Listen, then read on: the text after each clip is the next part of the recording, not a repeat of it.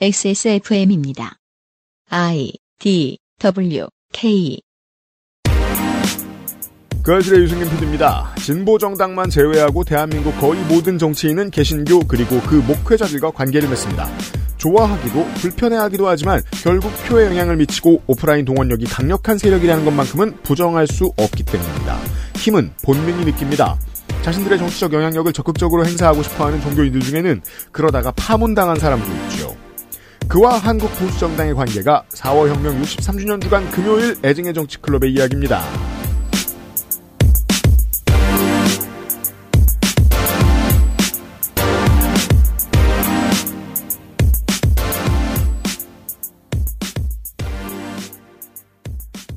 안녕하세요 청취자 여러분, 금요일에 그것은 알기 싫다 오백일회 순서를 시작합니다. 저는 윤세민 에디터와 애증의 정치클럽 멤버들과 함께 있습니다.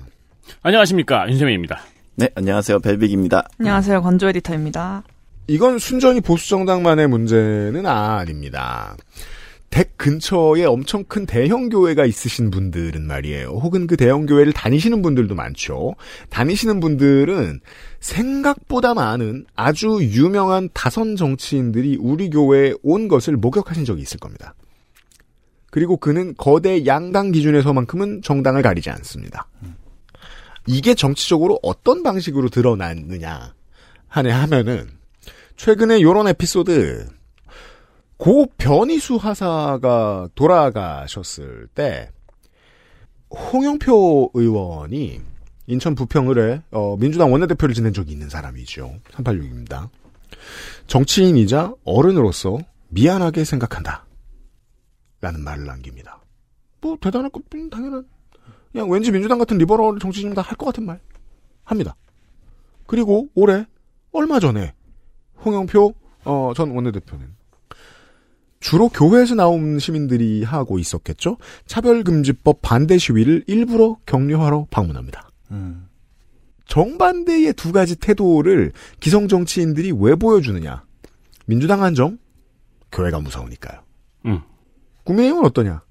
교회가 너무 좋습니다. 이게 이제 보수 지지자들이 국민의힘을 좋아하는 이유죠. 적어도 위선은 안 떤다. 음. 음. 편안하게 일관되어 있습니다. 음, 음. 차별금지법을 늘 반대했고 변희수 하사가 어떤 투쟁을 벌여도 코웃음을 치거나 쳐다보지 않았습니다. 음. 이 문제에 대해서 사탄이라고 뭐라뭐라하는 그 목사들은 많이 만나러 다녔죠. 그러면 목사들은 생각합니다. 어, 정치인들이 날 무서워하네? 요 정도만 해도 현금은 됩니다.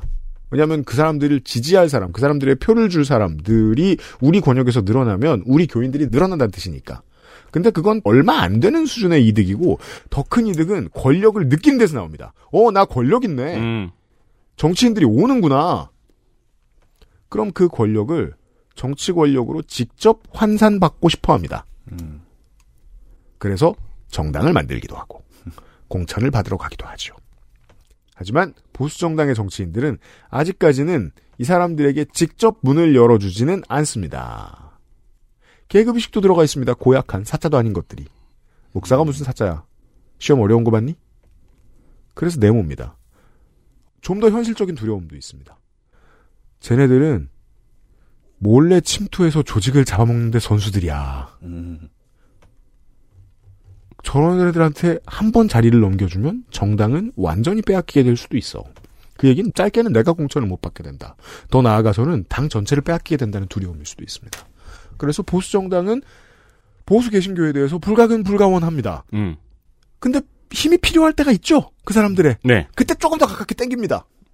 그러면 보수 개신교는 옳았구나 하고 자리를 내놓으라고. 그렇죠. 음. 그 그림 어딘가 한복판이 요즘 국내 정치 이슈죠. 그 얘기를 오늘 한 시간 동안 정리를 해보겠습니다. 강력한 검이지만 너무 의지하면 그 검에게 자아를 빼앗긴다네. 맞아요. 같은 느낌이죠. 보수 정치인에게 교회는.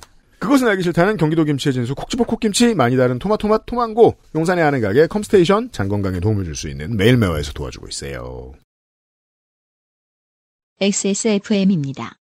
달콤한 건 건강에 해롭다. 당분 고민 없이 달달함은 삼백 배, 꿀보다 더 진한 스테비아 토마토 토망고. 콕지버 콕. 믿어도 되는 김치를 찾을 땐 콕지버 콕. 햇서 빙진 김치. 재료부터 공정, 유통까지 안심. 직접 구매한 재료로 만드니까요. 그러니까 김치가 생각날 땐 콕 집어 콕. 불규칙한 식습관에 인스턴트 먹다 보니 없던 증상 생겨나네. 답답하다 배변 활동. 시원하길 원한다면 먹어보세. 매일 매화. 상쾌한 하루의 시작. 매일 보는 즐거움. 매일 매화. 제조 극동의 집함. 판매 티엔에스. 건강기능식품 광고입니다. 매일 매화. 안누땡님의 후기가 있어서 소개를 해드립니다. 아버지가 편찮으셔서 활동량이 줄어 장운동도 안 되는지 화장실을 잘 못 가세요. 이것저것 시도하다가 사버왔어요. 화장실 가는 게 편해졌습니다. 어르신들이 몸에 불편감이 있어도 자식에게 잘 말을 못하는 부분이 사실 요 부분이에요. 되게 짜증난다는 표현은 적당하지 않고 가장 불편할 때가 그때예요. 되게 심각한 문제를 너무 어렵게 꺼낼 때. 어, 그렇죠. 아씨, 처음에 이상할 때부터 말을 하지. 네네. 그러니까 네. 이제 다른 문제, 뭐 허리가 아프다, 뭐 어깨가 아프다 같은 말씀은 비교적 편하게 하셔도 이런 말을 자식한테 하는 건 아직 좀 부끄럽게 생각하시는지, 음, 네. 네, 오랫동안 힘드신 것 같아도 잘 말씀을 안 하시는 경우가 네. 많아요. 저 같은 경우에도 명절날 갔는데 왜 이렇게 오래 계셔? 해가지고 짐작을 했었거든요. 네, 노인네 청취자 여러분, 조금만 불편해도 애들한테 말하는 게 훨씬 낫고요. 네, 근데 그렇게 말하는데 애한테 혼났다. 그럼 애를 잘못 키운 거니까 그냥 그러려니 하십시오. 그렇죠. 예. 아니, 그럼 병원 가세요. 그럼 병원비 달라 그러면 되죠. 네. 네. 음. 진작 살 걸, 여태 고생하신 걸 생각하면 속상합니다. 음. 삼 일 만에 바로 눈에 보이는 효과를 느꼈어요. 네. 꾸준히 구입할 예정입니다. 정말 추천이에요. 특히 연세 드시며 식사랑 활동량이 줄어든 할머니, 할아버지 선물로 좋을 것 같아요. 물론 뭐 방송을 듣고 계신 노인네 청취자 여러분, 더 중요한 전제는 이제 할 수 있으면 스쿼트를 하세요. 의자를 잡고. 예. 네. 나중에 더 나아지면 꽤 해도 되고요. 네, 네. 네. 많이 뛰는 사람이 무릎이 덜 아프다고 하죠? 음. 속보도 해보시고요. 네. 네. 그게 잘 안 될 것 같다. 그럼 도움을 받을 수도 있습니다. 나이 드시고 그러시면은 이제 막 이런 수술 저런 수술 하고 나시면 또 힘이 딸리시고. 맞아요. 네. 그래가지고 화장실에서 고생하신 경우가 많습니다. 아무튼 매일매일 사장님의 반응. 어, 이런 안노땡님이 이런 후기를 보내주셨어요. 음. 근데 집에서 이제 두근두근 하면서 저희 후기를 읽고 있는 매일매일 사장님이 있을 거 아니에요? 그죠. 이 후기를 읽은 다음에 아, 효심의 가마가 된 거예요. 그렇습니다. 네, 아. 옛날에는 이러면 막 효자문 세워주고 막 그랬잖아요. 네, 효심에 저희는 세일을 해요. 그렇죠. 음. 효심에 너무 가마가 돼서 부모님 선물로 매일 매화를 들고 가게 할 행사를 마련했습니다. 구천구백 원에 일 개월분. 엄청 쌉니다. 여기는 이제 배송비 삼천 원이 붙어요. 음. 그리고 만 구천팔백 원에 이 개월분. 네. 요거는 무료 배송이에요. 요렇게 해서 부모님 선물로 가정의 달에 매일 매화를 들고 가게 될 행사를 마련했으니까 체크해 보시고요. 음. 그리고 뭐 내가 먹어도 돼요? 화장실 관련 활동이 원활하지 않은 자는 한 번만 드셔보시라 이벤트입니다. 이 업계의 다른 훨씬 많이 팔린 베스트셀러, 스테디셀러들보다 조금 더 낫다고 판단하고 만든 물건인데 조금 더 쌉니다. 음, 그렇습니다. 그런데 지금은 이벤트도 하니까 챙겨보세요. 액세스몰에 오셔서 매일매일 사가시고요. 사가시고요.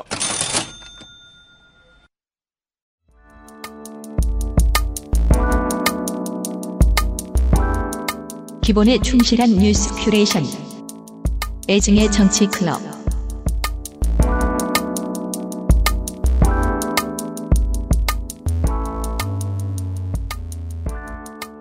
오늘의 애증의 정치 클럽 키워드는 전광훈. 빠밤. 빠밤. 헬마우스가 옛날에 칠일구구 친구들이라고 했죠? 그죠? 네. 칠일구구 친구들. 칠일구구. 이게 언어 유희인데, 네. 네. 칠 일십일 세부터 구십구 세 아. 이면서도 친일 극우이고. 아, 오. 깨달았어요. 아저씨의 상상력이죠. 네. 네. 네, 아, 저 정말 좀 다른 얘기를 정말 하고 싶다는 생각을 요새 하고 있는데, 어제도 네. 얘기했었지만. 다음 시간엔 반드시 딴 얘기 합시다. 제발요. 네. 그럴 수 있게 좀 여러 정치권에 있는 사람들이 좀 도와주면 좋겠네요. 음. 네. 저희가 지지난주에 이제 클럽장님께서 그, 김재원 최고위원회, 그 국민의힘 김재원 최고위원회 오일팔 관련 실언을 다루면서 수정주의 역사관 얘기를 했잖아요. 맞습니다. 네. 그 연장선상에 있는 이야기입니다. 음. 파장이 아직 끝나지 않았죠. 음. 원래 처음에는 와 진짜 꼴통이다 약간 김 최고위원 개인의 구린 에피소드 정도였던 것 같은데 음. 이제 이걸 저희가 수정주의로 이제 해석을 해서 좀 보수의 세계관을 살펴보긴 했지만 실제로 이게 여당 내 안력 싸움과 방향성 논란으로 확대되는 모양새입니다. 음. 그리고 그 중심에 아까 말씀해주신 그 키워드 전광훈 목사가 있고요. 네. 네, 이제 문제의 시작을 다시금 짚어볼게요.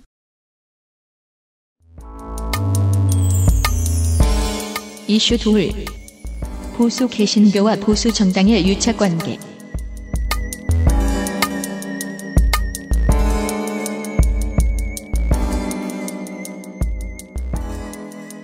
김재원 최고위원이 전광훈 목사를 만났죠, 미국에서. 삼월에 최고위원으로 당선이 되자마자 미국에 가서 전광훈 목사가 우파를 천하통일했다. 음. 네, 최고위에 가서 목사님이 원하시는 걸 관철시키겠다라고 발언을 해서 비판을 받았습니다. 음. 그래서 이 발언, 발언의 맥락은 전광훈 목사의 행보와 관련이 되어 있는데요. 음. 그래서 김재원 최고위의 전체 발언을 보면 우파 진영에 지금까지 행동하면서 활동하시는 분들이 잘 없었는데 음. 전광훈 목사께서 우파 진영을 전부 천하통일을 해서 요즘은 그나마 광화문이 우파의 활동 무대가 됐다고 했습니다. 그렇습니다. 자, 아직도 긴가민가 하는 것처럼 말하는 사람들이 있는데 단 하나 확실한 건 그겁니다. 다선 정치인이 검사도 오래 했던 사람이 이렇게까지 드러내놓고 위험한 인물에게 고맙다고 말하고 손잡고 흔들 거면 음. 딱 두 가지만큼은 받은 겁니다. 둘 중 하나는 돈 아니면 지지자. 음. 음. 분명히 받았다는 흔적이 없는데 정치인이 뭐하러 되돌려줍니까? 네. 계산이 분명할 텐데. 그렇죠. 그건 어느 세력 어느 정치인이나 다 마찬가지입니다. 음. 네. 뭐 이렇게 막 국가나 우정 이런 이렇게까지 말 안 하죠. 네. 네. 네. 뭐 돈은 지금 뭐 확인할 바가 없고요. 음. 근데 뭐 후자는 좀 확실해 보이는 것 같아요. 네. 네. 전자는 네. 뭐 국내에선 너무 위험하고요. 네, 음. 그렇죠. 네. 이렇게까지 대놓고 뭔가 드러내는 걸 보면은 이제 뭐 잘 모르는 사람도 너무 쉽게 파악할 수 있잖아요. 네. 뭔가 뭔가를 이제 결집시켜줬구나라는 음, 음. 게. 그래서 김채호 최고위원이 이 발언에서 높이 평가한 전 목사의 업적은 우파 장외 투쟁의 동원력이죠. 우파 장외 투쟁의 네. 동원력. 네. 그래서 실제로 이 전략을 통해서 전광훈 목사가 발휘하는 힘이 상당하다고 할 수 있을 것 같아요. 음. 이제 뭐 보도를 보니까 뭐 국힘 내부에서도 전 목사가 움직일 수 있는 당원의 숫자가 한 최소 삼만 명에서 오만 명 정도라고 음, 하더라고요. 뭐 음. 책임 당원을 말하는 걸 거예요. 아마. 네. 네. 그런데 이제 그 전 목사가 국민의힘 전당대회를 앞두고 실제로 당원 가입 운동을 진행을 했어요. 음. 그래서 이 당시에 이제 각 지역 위원회 추천인란에 전광훈이라고 적은 입당 원서가 막 몇백 장씩 들어왔다고 하더라고요. 네. 뭐 티케이 같은 경우에는 천 장씩도 들어온다고 하고 음. 그리고 되게 웃겼던 게 여기에 이미 입당을 한 사람들이 많았대요. 반 정도가. 아 그래도 네. 전광훈 파워를 보여줘야겠다. 그렇죠. 어. 네. 잘 모르는 거죠. 어, 아니면 네, 일, 모르는 일 년 구독이 끝났나 싶어서. 그죠, 그죠. 네. 근데 그만큼 이미 당의 내부에 있는 사람들 사이에서도 그 그만큼 영향력을 발휘하고 있다는 거를 알 수 있는 거죠. 당에서는 그거 보고 네. 간담이 선을 하죠. 그렇죠. 네. 그 저는 이 일전제가 맞다고 생각하고 진행하셔야 된다고 봐요. 지지자에 대한 위력은 분명히 확인했다. 네. 속았다고 보는 게 이상합니다. 음, 음. 그러면 자 작년 말과 올해 초에 당원 가입을 종용하고 다닌 유명한 사람 두 사람 있어요. 전광훈과 이준석. 음. 음. 예. 그 이준석은 뭐예요? 이준석은 쫓아냈잖아요. 음. 앞으로 이준석으로 당원 가입 들 그 무효예요, 무효. 설마 그렇게 보고 싶겠죠. 그렇죠. 예, 그럼 남은 한 사람은 전광훈인 거예요. 음. 지난 전당대회 결과를 다시 생각해봐야죠. 천하람은 몇 표를 받았나? 음. 예, 장해찬은 얼마나 받았나? 김재원은 얼마나 받았나? 네, 네, 음, 네, 뭐 최고위원 중에서는 압도적으로 네. 투표 일 등이죠. 네. 음. 하지만 이상한 게 전광훈 목사는 국힘 당원이 아닙니다. 바밤. 바밤. 음. 어, 펀 팩트. 처음 알았어요 이번에. 네. 펀, 펀 팩트. 네. 아, 자유통일당이라고 본인이 창당한 당이 있어요. 심지어, 자통당. 네, 심지어 그럽니다. 초대 대표였습니다. 음. 네, 그리고 국힘이 전 목사와의 관계성을 부정할 때 이걸 음. 근거로 듭니다. 우리 당원도 아닌 사람인데 우리가 왜 신경을 써야 되냐. 음. 뭐 문제하는 것 자체가 이 사람의 힘을 키워주는 거나 다름없다. 기분 나빠하실 필요 없고요. 일반적인 정치의 기술입니다. 네. 현 민주당 당대표도 자신을 지지하는 사람들의 외부 정당이 있었어요. 이후에는 안철수를 지지하게 됐던 음. 그런 외부 조직을 만들어두기도 합니다. 그 이렇게 주장했던 사람이 김기현 대표와 윤재옥 원내대표입니다. 음. 당이 다른데 어쩌라는 거야? 네, 제가 했던이라고 했죠. 음. 네, 어제 했던.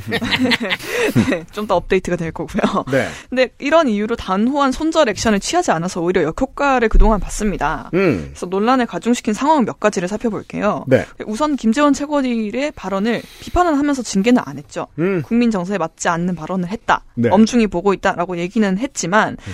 얼마 전에 임명이 되긴 했는데 그동안 국힘 윤리위원장 자리가 공석이었거든요. 음. 그래서 징계 논의 자체가 어렵고 의원 개인의 의견 표명을 징계하는 것도 애매하다는 의견이 많이 나왔습니다. 국힘 네. 내부에서.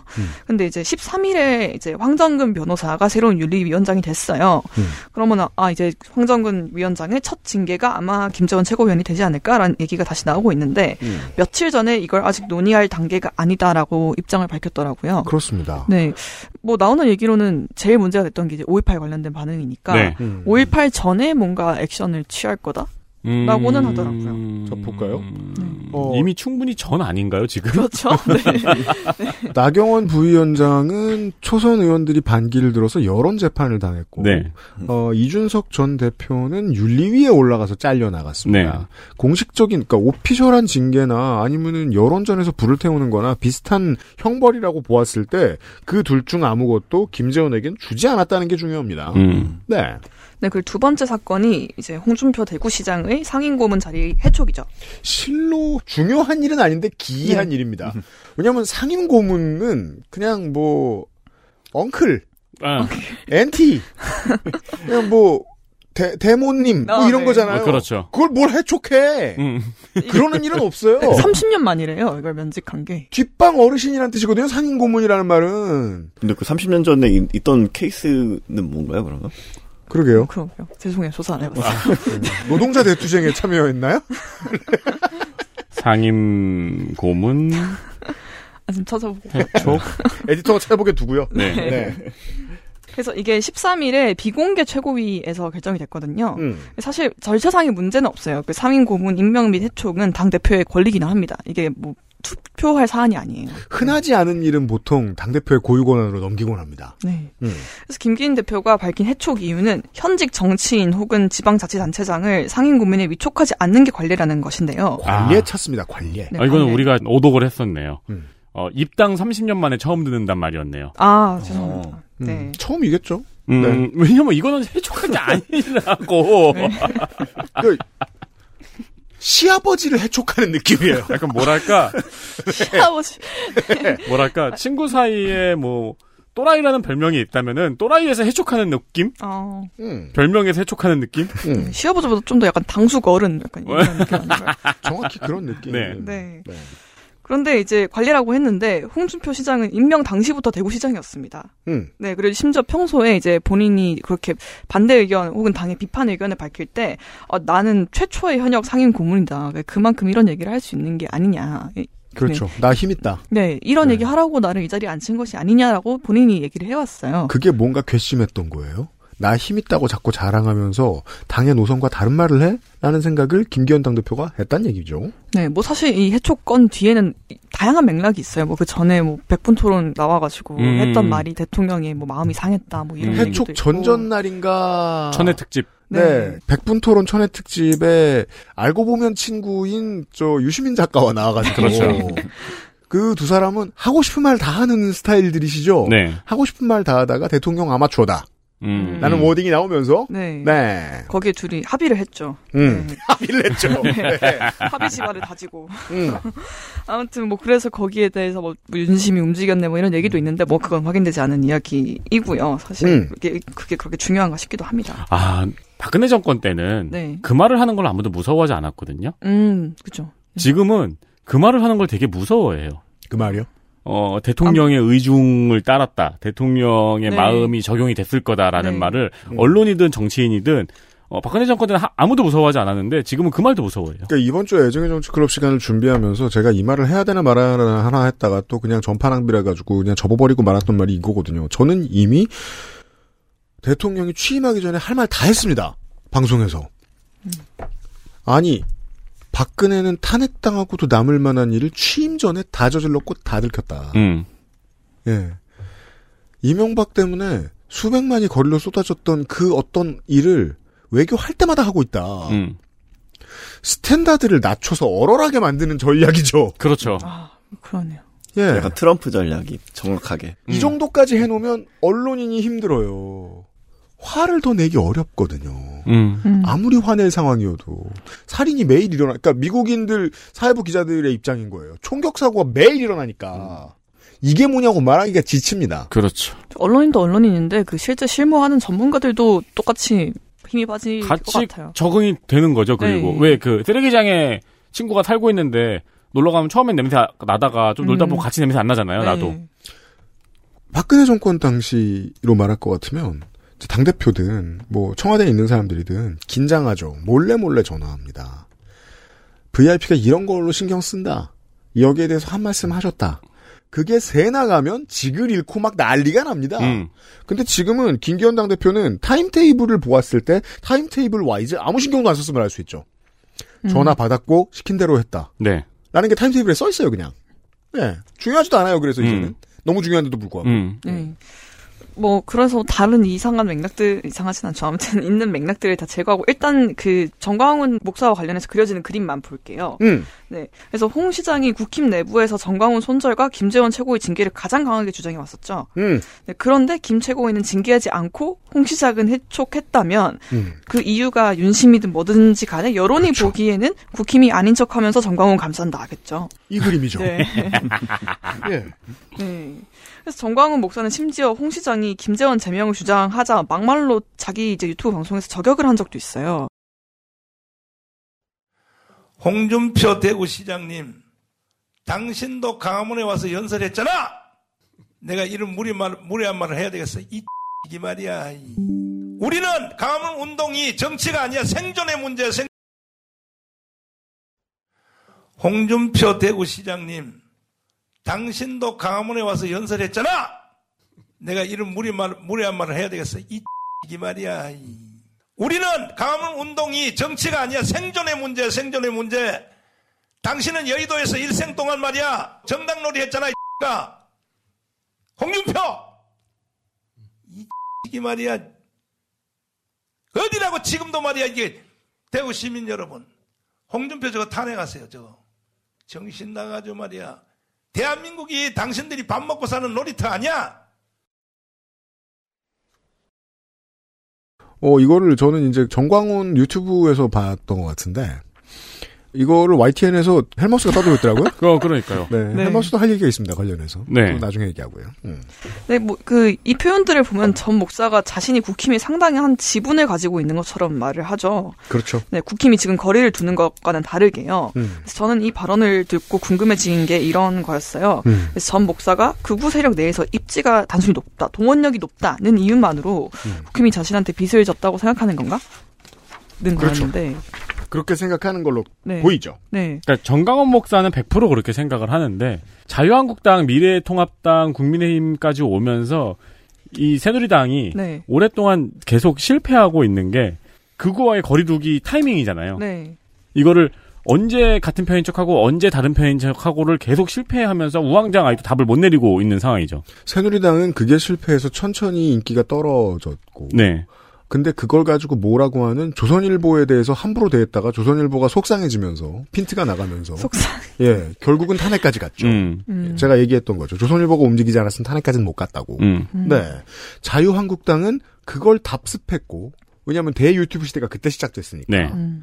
그래서 촌스럽다고 버림받죠. 네. 예, 재미있는 건 어떻게든 그 이미지 아닌 척하려고 최선을 다해서. 정권 탈환에 성공한 이 정당은 더 하나는 겁니다. 음. 적어도 지금까지는. 음. 네. 네. 그 역사를 잠깐 살펴보면은 음. 전광훈 목사가 본격적으로 광화문에서 집회를 연 게 이천십구 년 하반기부터입니다. 네, 조국 정국이었습니다. 네, 그래서 이때부터 당시 자유, 자한당 인사들이 집회에 자주 얼굴을 비쳤는데요. 왜냐하면 그들이 놀랍니다. 네. 극우 어르신 태극기 우습게 봤는데 백만이 모여? 실제로 그랬거든요. 네. 서초동에 백만, 저기 백만. 네. 네, 뭐 라인업을 한번 읊어볼게요. 김기현 대표, 황교안 전 대표, 나경원 당시 원내대표, 홍준표 시장, 김진태 의원 등이 참석했습니다. 줄줄이. 네, 이러니까 아까 그 발언에서 홍준표 그 시장도 왔잖아라고 그죠. 하는 거죠. 예, 넌 안 왔었냐? 네. 음. 당시 김기현 대표는 전 목사를 선지자. 라고 추켜세우기도 했고요. 음. 이사야 같은 선지자라고 했는데 네. 이사야가 뭐 하는 사람이에요? 이사야 중요한 선지자. 중요한 선지자입니다. 아, 네. 네. 무함마드급이에요? 네. 네. 제가 종교인이 아니라서. 네. 네, 이천이십 년 팔월 집회에서 코로나 확진자가 대거 발생해서 논란이 되기 전까지 이런 관계를 쭉 이어왔어요. 음. 그래서 당시에 이제 욕을 너무 먹으니까 그렇죠. 화들짝 놀라서 갑자기 이제 손절을 하고 음. 이 당시에 이제 미통당이 됐어요 또. 그래서 미래통합당이 전광훈 목사와 우리는 아무 관계가 없다고 입장을 음. 밝혔습니다. 이때 만들어놓은 그 핑크색 자켓을 다 팔질 못해가지고. 사장님들이 무소속 후보들한테 팔았죠. 네, 미래통합당 자켓이 남아 돌았죠. 네네. 왜냐면 공천받은 이런 사람이 별로 없었어가지고. 그래서 가지니까. 그 다음 선거 무소속들이 그 핑크색을 많이 입었어요. 그 네. 어디 뭐 프랑스 빈티지 숍 이런 데 있을 것 같은데. 어 그런 경우 많죠. 네, 요새 음. 많이 수출되더라고요. 네, 그게 브리트니 스피어스가 이끈 음, 음. 패션의 트렌드였죠. 그러니까 모든 걸 표로 보셔야 됩니다. 제가 표로 김전철 의원의 행동 설명해드렸잖아요. 이때도 마찬가지입니다. 앞에 사람이 이렇게 자발적으로 많이 모여 있으면 정치인은 당연히 갑니다. 지금 원수인 것처럼 얘기하지만 나는 꼼수다 외부 행사할 때 심상정 의원 반드시 왔었어요. 음, 맞아요. 예, 사람들이 많이 몰려 있는 것 같으면 거기 간다고요. 그래서 그때도 다들 갔죠. 그리고서 한동안 계속 갔었어요. 코로나 이후에도 한다고 했을 때 가끔 가서 인사하고 그랬었어요. 음. 악수하고 그랬었어요. 음. 근데 계속 욕먹었잖아요. 그리고 무슨 일이 생겼습니까? 이십 년 총선에서 다시 없을 참패를 하죠. 보수 정당이. 네. 음. 그때부터 아 코로나 신경 안 쓴다는 눈치를 주면 안 되겠구나 라고 해서 손절을 해요. 근데 전광훈은 이 사람은 이 사람들의 드라이브가 있으니까 계속 나가는데 이때 애국당에 있던 조원진 의원과 사이가 멀어집니다. 음. 조원진 의원이 정치인의 감을 발휘하죠. 실외에서만 하고 아무것도 하지 말자 가급적. 음, 음. 전광훈은 몰라 인마 침 뱉고 막 김밥 나눠 먹고 이, 예. 이러면서 또 극우가 갈리는데 극우가 갈리는 얘기는 사실 덕질인 있으면 더 많이 하겠지만 짧게만 하겠습니다. 네. 네. 그래서 뭐 이렇게 보면은 국힘이 아 괜히 뭐 미친 걔한테 물렸다 약간 이런 느낌은 아니죠. 자기들이 뭐 자초한 게 있죠. 자초한 네. 것도 있고 받아 네. 사실 그러니까 전광훈이 직접 주진 않았더라도 네. 받아 먹은 게 꽤 많죠. 그렇죠. 네. 음. 억울하다고 할 수 없는 상황이죠. 맞아요. 네. 그래서 집회에 참석해서 전 목사의 몸값을 올려준 것도 다름 아닌 국민의힘 인사들이고요. 네. 당이 다르다는 이유만으로 모른 척하기에는 과거에 너무 깊이 얽혀 있었습니다. 음. 뭐 김병민 최고위가 만남이 있어야 이별도 있는 건데 우리 만난 적 없다 이렇게 선을 그었는데 그렇죠. 음. 조금만 찾아봐도 이렇게 다 나오죠. 대놓고 만났죠. 그리고 네. 음. 가장 중요한 건 사실 돈을 받았다는 거죠. 음. 네, 그러니까 여기서 하나 더 이제 오묘한 관계, 마지막까지 해석 안 되는 관계가 그거거든요. 대통령실에 있는 사람들, 윤석열 음. 대통령을 비롯해서 초짜들이 많습니다. 전계에. 음. 음. 전광훈 목사를 만나도 한 번은 덜 만났을 사람들입니다. 음. 김병민 씨의 말은 사실일 수 있습니다. 다만 자기 주변의 사람들과 음. 놓고 보면은 사실이 아닐 뿐인 거죠. 음. 그렇네요. 어, 원래 자유한국당 때부터 계속 보수정당에 있었던 이 사람들, 지금 윤석열 대통령 밑으로 줄은 서서 살아남았는데 이 사람들과 교회의 관계, 그리고 윤석열 대통령과 그 주변 사람들, 이 신참들과 교회의 관계. 음. 이게 어떻게 되는가가 마지막까지 궁금한 지점입니다. 김병민 씨의 말은 요 점에서 물음표를 남깁니다. 음. 네. 음. 네. 좀 더 풀어볼 수 있을 것 같아요. 네. 음. 네. 그래서 전 목사가 국힘에 대한 자신의 영향력을 과시하는 것도 이런 맥락에 있겠죠. 음. 필요할 때는 자신이 찾았던 게 정치인들이니까요. 음. 그래서 이제 그저께죠. 굉장히 인상적이었던 게 기자회견을 열겠다 했는데 기자회견을 소개를 한 게 내가 국힘과 결별 선언을 하겠다라고 했어요. 그런 거짓말을 했어요. 네. 막상 근데 까보니까 국힘 당원 가입 운동을 또 하겠다고. 심지어는 공천권을 내놓으라는 소리를 했어요. 네. 공천권을 내놓으라고 하고 와 음. 우리 한국 교회의 목표는 총선에서 국힘에게 이백 석 지원이다라고 음. 했어요. 근데 사실 저 공천권 그 폐지보다 더 어이없는 내용이 있었는데 음. 이제 우리랑 자꾸 결별을 하자고 하는데 결별은 신당 창당이다. 음. 근데 국민의힘 쪽에서 그 홍준표 같은 몇 사람 때문에 우리를 버리느냐. 국민의힘의 자세를 보고 우리가 창당을 하든지 안 하든지 하겠다. 음. 그러니까 지금은 신당 창당을 보류하겠다라고 했거든요. 음. 네. 근데 이미 다, 자기 당이 있잖아요. 음. 음. 그럼 무슨 신당을 창당을 하겠다는 거지? 계속 계속 신당을 창당해 계속, 오긴 계속, 했어요. 네. 그게 이제 극우의 네. 역사긴 하거든요. 당을 네. 계속 만드는 게. 네. 네. 음. 그리고 이제 전광훈 목사 같은 경우 이게 좀 제 눈에서는 약간 패턴이 보이는 게. 네. 계속 극우 후보들을 전광훈 목사가 추대했다가 싸우고 계속 그게 반복이 되거든요. 네. 왜냐면 당을 만들고 혹은 다른 극우정당을 지원하고 나서 음. 모든 전권을 자기한테 달라고 했다가 또 싸우고 음. 후보를 자신이 추대를 했는데 그 후보에게 너는 가만히 넌 내가 시키는 대로만 내라고 했다가 또 싸우고 음. 그게 계속 반복이 됐단 말이에요. 네. 음. 근데 지금 국민의힘에도 지금 똑같은 짓을 하고 있는 거거든요. 음. 그러니까 사실 이 다음 수선 또 싸우는 건데 네. 제가 아는 패턴으로는 이삼사십 대가 지금 이치기라는 별명을 만들어서 많은 사람들이 놀려먹는데 쏠쏠하게 저도 술 먹을 때 쓰죠. 쏠쏠하게 쓰고 있는데 공공년대 구십년대만 해도 같은 의미를 어르신들한테 갖다 붙였습니다. 일 번만 찍는 사람들. 음. 예. 그래서 이제 민주정권이 처음 들어왔을 때 다들 헷갈렸거든요. 아, 맞아요. 맞아요. 뭐 민주당 음. 일 번이라고? 네, 맞아요. 맞아요. 예, 그거를 이제 공공 이 밀레니엄이 처음 경험했던 거예요. 밀레니엄에 들어와서 처음 음. 경험했던 거예요. 이게 어떤 게 문제가 되냐면 칠십 대 이상의 사람들을 극우 인사들이 모아놓을 수 있어요. 모아놓아서 어마어마한 세일을 과시할 수 있어요. 근데 문제는 이분들은 아는 정당 아니면 투표하지 않는다는 게 문제였던 거예요. 맞아요. 그래서 이 극우 인사들이 엄청난 고민에 부딪힙니다. 사람들을 모을 수 있어. 근데 그쪽 수가 정말 다 움직이려면 보수 정당 안에서 해야 돼. 왜? 바깥에 나가서 그럼 아니 이제까지 계속 나오셨는데 어르신 형님 우리 정당에 찍어달라. 그럼 못 찾아요. 음. 이 특성이 제일 중요합니다. 맞아요. 이건 잠시 후에 또 얘기할 겁니다. 네. 물론 그전엔 전광훈을 좀 더 알아봐야 제가 말씀드린 요 얘기까지 다 다루는데 이해가 쉬우실 겁니다. 이런 얘기까지 하니까 이제서야 이제 김기현 대표가 직접적인 대응을 했더라고요. 음. 어, 그 그저께 보니까 제발 그 입 좀 다물어라라고 워딩을 진짜 이렇게 했더라고요. 가만히만 있어도 우린 서로 잘 지낼 수 있다는 뜻이죠. 예. 음. 네, 그래서 뭐 이전까지는 아, 약간 에스엔엘 같은데 보면은 연애를 소재로 하는 코미디에 아, 그렇죠. 자주 나오는 그 패턴 있잖아요. 뭐요? 뭐, 여, 뭐 연락했어 안 했어? 뭐 카톡 보여줘라고 하면은 아, 그렇죠. 아, 너 진짜 안 했다니까 너 나 못 믿어? 약간 너 지금 의심해? 진짜 실망이다. 자꾸 이러다가 아니 그래서 보여달라니까 차단을 그렇죠. 했어 안 했어? 그러니까 아 진짜 안 했다니까 이러고 계속 안 보여주는 시기였죠. 음. 네. 근데 이제는 좀 패턴이 바뀌었다는 게 어제 그저께 갑자기 업데이트가 돼가지고 제가 수정을 했습니다. 그렇습니다. 이 원고를 쓰시는 동안에. 이제 우리가 이 방송을 준비하는 동안에 갑자기 전광훈 목사가 국민의힘과 결별 선언을 기자회견을 통해서 한다라고 네. 해가지고 저는 사실 그러니까 뭐 아주 만만하게 생각하지도 않았지만 설마 정말로 그렇게 말하나? 음. 아무리 그래도 제리에 밝아서 여기까지 온 사람인데 정말 그러나? 했는데 다행히 예상대로 안 그러더군요. 딱 그 극우 유튜버들이 어그로 끄는 방법이잖아요. 네. 썸네일로 막 자극적인 거 하다가 들어가니까 딴소리야. 맞아요. 네. 그 연애하는 십 대들의 그 테러리즘이죠. 음. 뭐만 마음에 안 들어도 헤어진다 그래요. 음. 본심은 그게 아닌데. 예. 왜 전광훈이냐. 어, 어제 김태호에 대해서 얘기했듯이 전광훈에 대한 얘기를 클럽장에게 좀 맡겨보겠습니다. 네. 광고 듣고 오죠. 엑스에스에프엠입니다.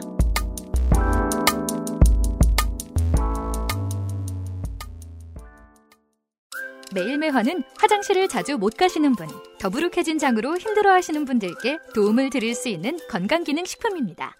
매일 보는 즐거움, 매일매화. 제조 극동의 집함, 판매 티엔에스, 건강기능식품 광고입니다. 순행은 커스터마이징에 따라 효율 차이가 큽니다. 컴스테이션에 문의하십시오. 주식회사 컴스테이션. 어렸을 때 엄마가 큼직하게 썰어주던 토마토. 하얀 설탕을 듬뿍 뿌려주기 전까진 먹지 않겠다고 칭얼댔지. 설탕은 몸에 좋지 않다고 실갱이하다 결국 못 이긴 척 뿌려주시던 크, 그 단맛과 상큼함의 조화. 내가 좋아하는 토마토는 바로 그 맛이거든. 당분 고민 없이 달달함은 삼백 배. 액세스몰에서 주문하고 산지에서 직접 받자. 꿀보다 더 진한 스테비아 토마토 토망고.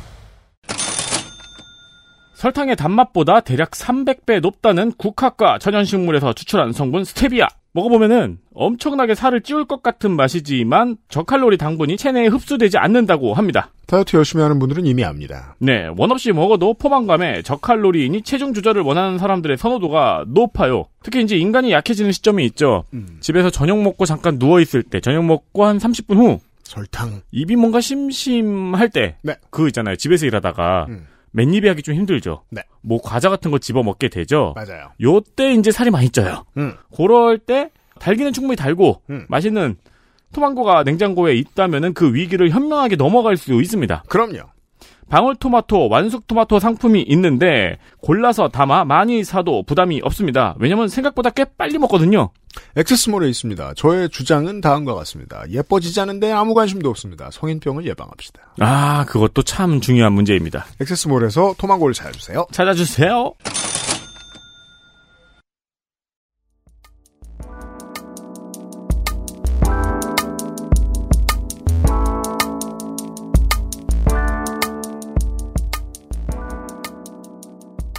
계속해서 이제 전광훈 목사와 그리고 국민의힘이 어쩌다가 이렇게 엮이게 된 건지 한번 살펴볼 건데요. 잠시 어, 화면을 조금 전환해서 음. 어, 보도록 하겠습니다. 음.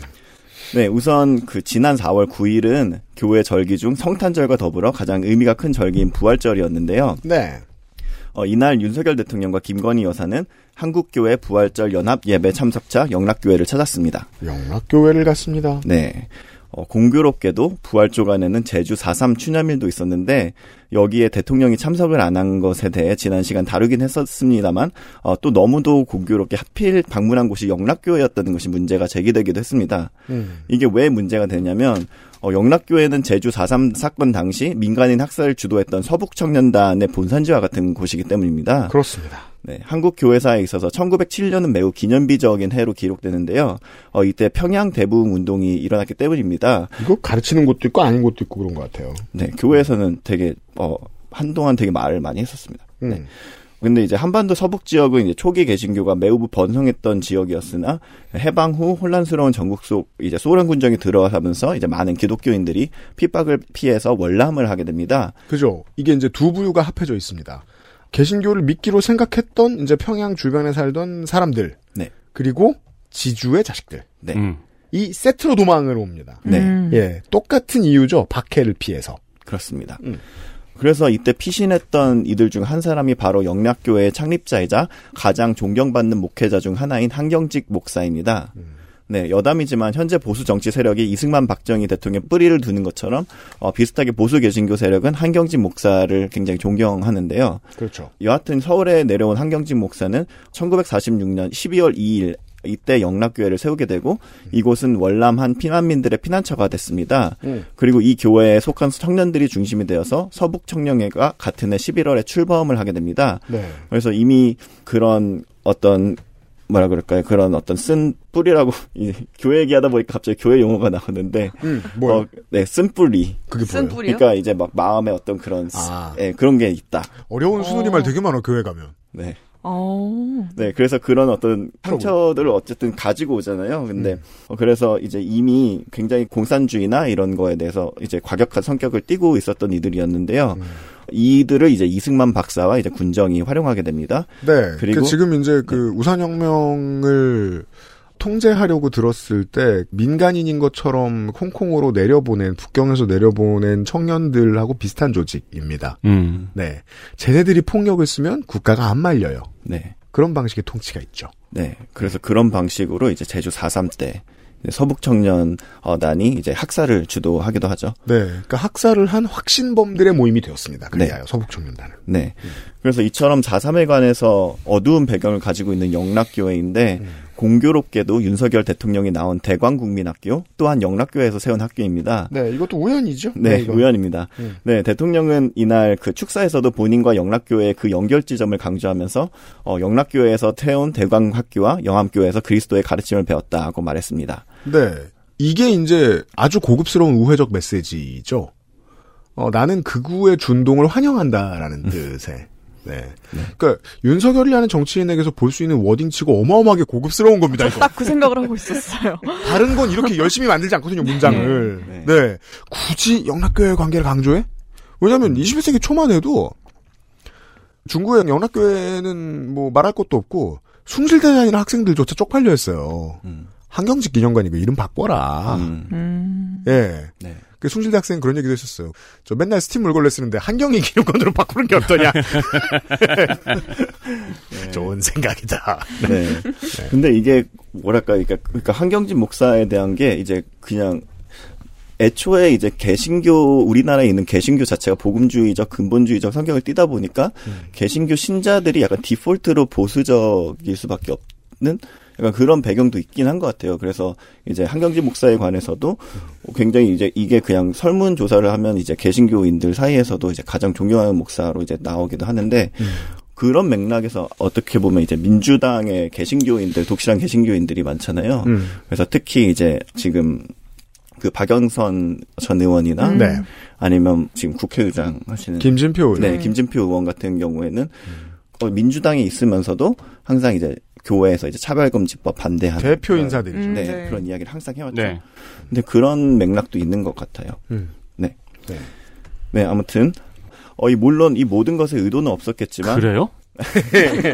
네, 우연, 우연이겠죠. 네, 우연이겠지만, 어쨌든, 하필이면 부활절과 사 삼이 겹쳤고. 한 칠십 년째 겹치고 있습니다. 네, 네, 하필이면 또 대통령이 사 삼은 안 가고 부활절 예배는 참석하고, 또 이제 하필이면 또 부활절 연합 예배가 요번에는 영락교회에서 열린 거죠.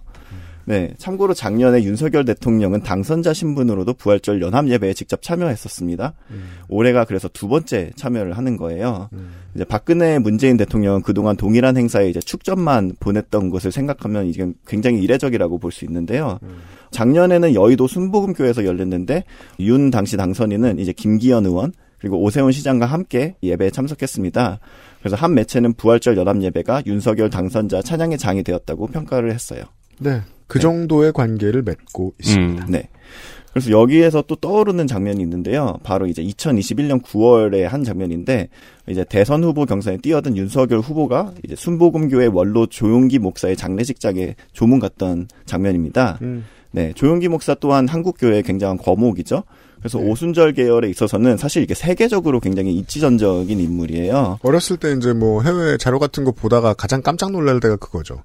K 어쩌구가 아무런 유행도 되지 않던 옛날 시절에 네. 세계에서 가장 큰 교회 얘기하라 그러면은 그 열 개 중에 여덟, 아홉 개가 한국교회. 네.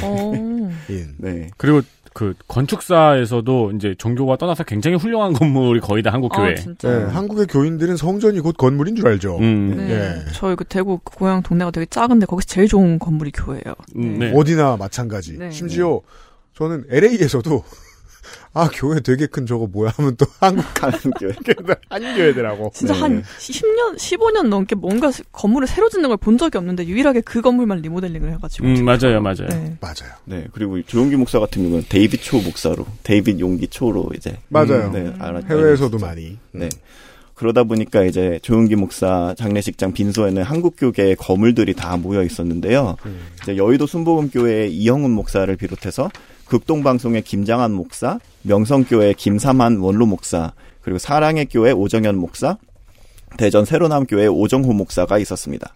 네, 교회 안 다니시면 이제 이런 이름들이 안 와닿을 수 있는데 음. 재개로 따져서 설명드리자면 예를 들어서 이건희, 정몽구, 채태원, 정용진 회장들이 이제 한 자리에 모인 거라고 보셔도 될 것 같습니다. 어벤져스예요? 그렇게 어벤져스라고 보는 사람도 있고 네. 뭐 수어사이드 스쿼드라고 보는 사람도 있고 그 이제 신고 안 한 재산으로 하면은 사실 뭐 맘 먹을지도 알 수 없고요. 그리고 그럴 수도 있고요. 네. 네. 음. 네. 가용 가능한 재산으로 하면은. 그래서 이들은 이제 윤석열 후보를 만나서 이제 담소를 나누다가 이제 모두 이제 손을 얹어서 안수 기도를 해줬어요. 음. 그래서 대표 기도는 이제 오정호 목사가 했는데 이렇게 기도했습니다. 우리 대한민국의 자유민주주의가 지켜질 수 있도록 은혜를 베풀어 주시며 대통령 후보로서 모든 만남에 지혜와 명철을 주셔서 한국 교회를 위하여 귀하게 쓰임받도록 우리 민족의 역사를 새롭게 하도록 주님 함께 해주시옵소서. 어, 되게 자연스럽게 잘하시네요. 네. 네. 역시 당사자. 네. 네. 짬나바입니다. 짬나바. 아 근데 전혀 그 말투가 아니에요. 엄청 참은 거예요 지금. 네, 아. 네. 손도 지금 가만히 두고 했잖아요. 네. 우리나라의 보수 정당은 교회에 뭘 많이 받고 받는 걸 두려워하지 않으며 음. 거리두기를 시도하지 않는다라는 겁니다. 이거는 모든 그 대통령들이 다 똑같았고 이것도 또한 이명박 대통령의 서울시장 시절의 유명한 코멘트. 음. 서울을 하나님께 봉헌합니다. 음. 네. 서울에 앉아있던 제가 생각, 뭐 인마? 가죠. 냅다 헌금 당했어요. 네. 아무튼 이제 주류 고개가 이제 어떻게 보면 이 정말 원로분들이 누구를 지지하는지 이미 드러난 어떤 사건이었다고 생각을 하는데요. 음흠. 당시 국민의힘과 더불어민주당 경선 후보들도 조용기 목사의 빈소를 똑같이 찾았습니다. 음. 하지만 이제 목사들이 안수기도를 한 경우는 윤석열 후보밖에 없었습니다. 안수기도는 특별하죠. 네. 그래서 당시 국민의힘은 보수 개신교를 중요하게 생각한다는 것을 이제 선대의 구성을 통해도 드러났는데요. 음. 당시 선대위에는 기독인 지원 본부가 있었습니다. 음. 그런데 이제 불자 지원 본부나 아니면 청주교 신자 지원 본부 이런 건 없었습니다. 음. 그래서 보수 기독교를 확실히 포섭하려고 한 거라고 볼 수 있겠죠. 그렇습니다. 네. 네. 지역 기반이 전북이니까 원불교에 대해서 상대적으로 더 신경 안 쓰는 게 음. 보수 정당이거든요. 네, 네. 모든 종교를 다 좋아하는 것도 아니에요. 음. 음. 페이버가 따로 있어요. 아니 그리고 각 종교의 특징도 있는 건데 음. 이제 기독교 같은 경우는 기본적으로 자영업자들의 모임이다 보니까 음. 정치와 연관되는 부분이 필연적으로 많을 수밖에 없는 거예요. 그건 네, 또 미디어의 변화와도 밀접하게 연결이 음. 되어 있고요. 뭘 해도 오프라인에서 가장 사람들을 일 아닌 곳에서 정기적으로 자주 만나는 곳이 교회라는 게 점점 더 심해지거든요. 네. 어, 네. 나머지 사람들이 다 온라인으로 모바일로 넘어간 뒤라서. 음. 근데 오프라인은 표의 수가 줄어들지 않았어요. 네. 정치인에게 이보다 매력적일 수는 없습니다. 그러니까 뭐 저도 기독교 네. 신자이긴 하지만 개신교 네. 신자이지만 어, 다른 종교에 비해서 영업 압박이 가장 센 종교죠. 회사로 아, 비교하자면. 음.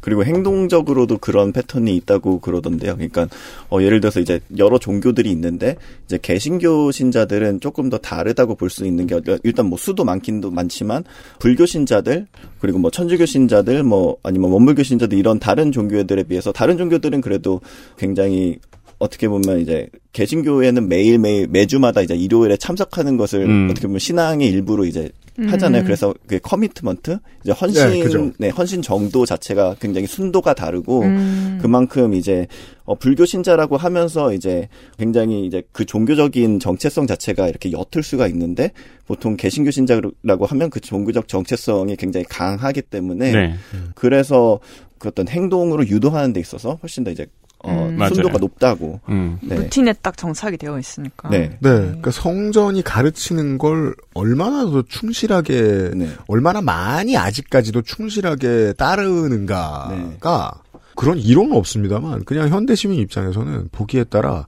그 민족 혹은 그 시민들이 얼마나 뒤쳐져 보이는가를 상징한다고 느껴요. 음.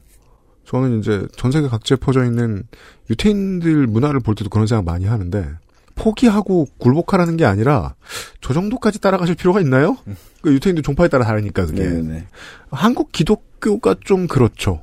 지키는 게 되게 많아요. 네. 어떻게 보면 아예 그 종교 어떤 포맷 자체가 이제 한 설교자가 있고 설교자가 하는 거를 들으면서 그거를 따르는 그런 음. 포맷이잖아요. 그래서 그런 것도 굉장히 중요하다고 보는 사람들도 있는데 아무튼 한기총과 이제 보수 개신교 가 어떻게 정치를 참여하게 됐나 여기에 대해서 이제 말씀드릴 건데요. 그렇습니다. 네. 그 얘기를 어, 광고 듣고 해봅시다. 네.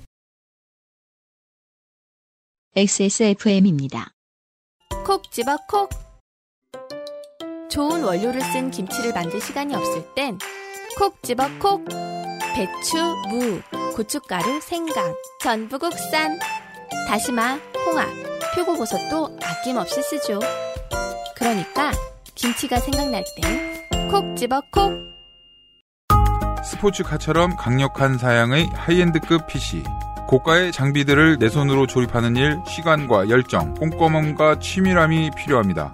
초보라면 부작용으로 몸은 관절염을 얻거나 쿨러는 물이 새게 될 수도 있습니다. 컴스테이션을 고민해 주십시오. 이달의 피씨로도 커스텀 사양으로도 빠르고 견고하게 만들어드립니다. 액세스몰과 공일공 팔이칠구 오오육팔 컴스테이션을 만나보세요. 주식회사 컴스테이션. 사월 한복판에 애증의 정치 클럽 시간입니다. 개신교 얘기를 반 전문가와 함께 나누고 있습니다. 네. 네. 한국 개신교에 대한 엄청난 전문가는 아니라고 생각합니다만. 네. 네. 그래서 이제 진보 개신교가 이제 민주화 운동 등 적극적으로 정치 사회 참여를 해온 것은 이제 많이 알려져 있기도 하잖아요. 네. 반면에 보수 개신교계는 상대적으로 정치 개입에 덜 적극적이라고 알려져 있는데, 음. 어, 이게 언제부터 이제 달라지게 된 걸까요? 다시 한경직 목사로 돌아가겠습니다. 이제 한경직 목사는 천구백팔십구 년 현재 보수 개신교 정치참여 모태가 된 한국기독교총연합회, 소위 한기총이라고 한기총이죠. 하죠. 네, 음. 어, 한기총을 설립하게 됩니다. 어, 본래 교회들의 이제 협의체 역할을 하던 곳은 한국기독교교회협의회 엔씨씨케이라고 많이 하죠. 어, 여기였는데 이 단체는 이제 군부독재 시절에 반독재 투쟁에 가담했습니다. 음. 당시는 이제 주류 교회가 폭발적으로 이제 성장하고 있을 때라서 이제 보수적인 교회들은 굳이 결집할 필요가 없었다고들 많이 많은데요. 여기 가담할 필요가 없었다. 네, 음. 그렇습니다. 여기 가담할 필요도 없었고 굳이 이제 어떤 정치적으로나 사회적으로나 이제 막 신경을 쓸 필요가 없었다. 어, 이렇게 얘기를 하더라고요. 근데 또 이제 문익환 목사의 북한 방문 등으로 이제 교회 내에서도 통일에 대한 시각이 갈리고 의견 차이가 벌어졌습니다. 음. 이때 주류 보수 교회들이 반발을 하게 되면서 한국기독교총연합회가 세워지게 되었다는 게 어떤 중론입니다. 음. 네, 그래서 창립 당시 한기총에는 무려 서른여섯 개 교단과 여섯 개 단체가 가입해서 여섯 개 교단으로 구성된 엔씨씨케이를 규모면에서 이미 훌쩍 뛰어넘었는데요. 음. 한기총은 이후 이제 굉장히 여러 가지 논란들이 너무 많았어요. 그러면서 이제 여러 가지 협의체들로 갈라지게 됐는데요.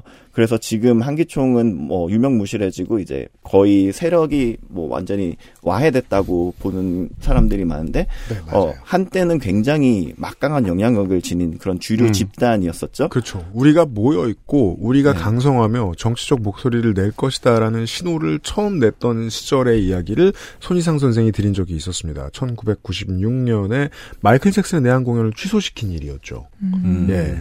한기총이 사실상 자기들 손으로 일구어낸 성과였습니다. 네. 네. 네. 그리고 이제 최근에는 어떻게 보면 레이디 가가가 이제 내한 공연 왔을 때 맞아요. 굉장히 공연 반대하는 그것도 십 년 네. 십 년 전이죠. 네, 그 정도 됐던 네, 것 같아요. 네. 뭐 저기는 그 원리는 간단해요. 제일 인기 있는 가수 내한 공연 때 지랄하면 됩니다. 그렇죠. 음. 네. 그래서 바라고 있을 수도 있어요.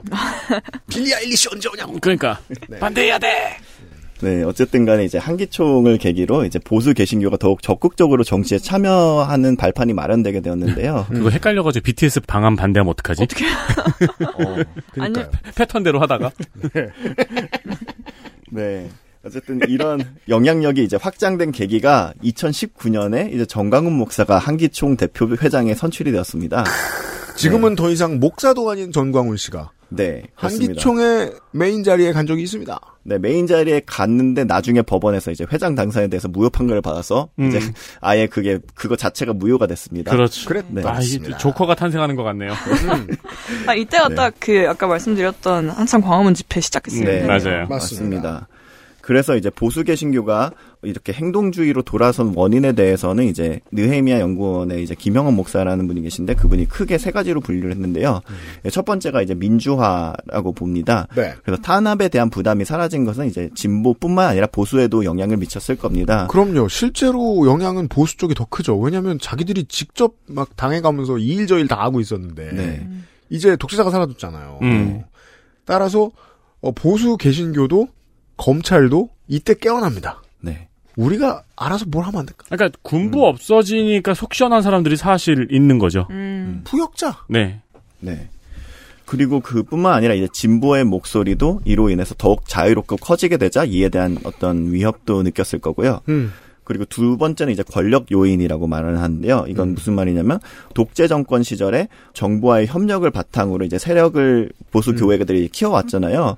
그러면서 이제 팔십 년대 이후 정말 초대형 교회들이 건설되게 되면서 스스로 이제 상당한 권력에 대한 인식이 이제 생겼다는 거예요. 그리고 그러면서 권력에 대한 욕구도 이제 생기면서 이게 이것이 맞물리게 됐다는 설명입니다. 네, 권력은 본능이 느끼니까요. 네. 어, 나 권력 있네. 휘둘러 보려면은 어느 어떤 자리로 갔으면 좋겠는데. 네. 그때 손희상 선생님도 그 얘기를 했죠.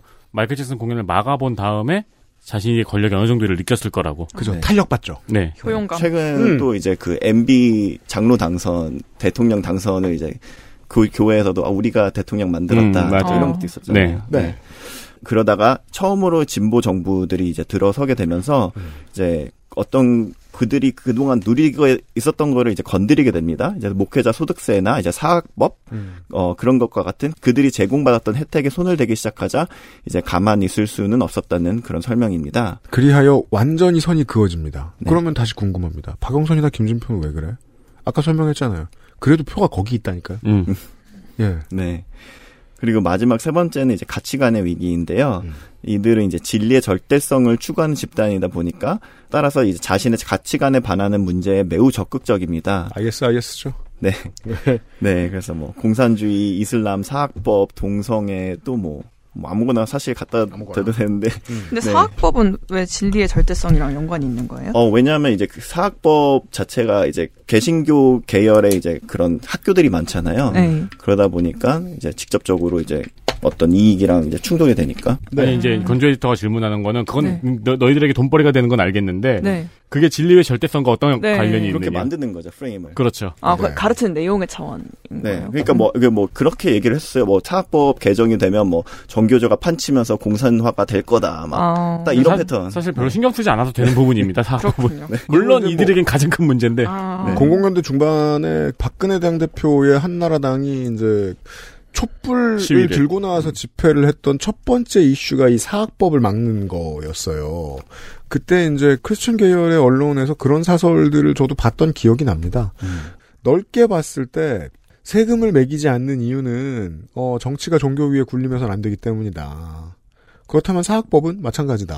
음. 음. 다른 사학은 모르겠어도 그 종교재단의 사학은 건들지 마라. 이건 종교 탄압이다. 음. 라는 정도의 뭐 점잖은 말들을 던졌는데 그 메시지가 구체화되면 이렇게 아까 싫어한다고 말하던 모든 것을 잡탕으로 놓고 말하면 됩니다. 음. 네네. 네.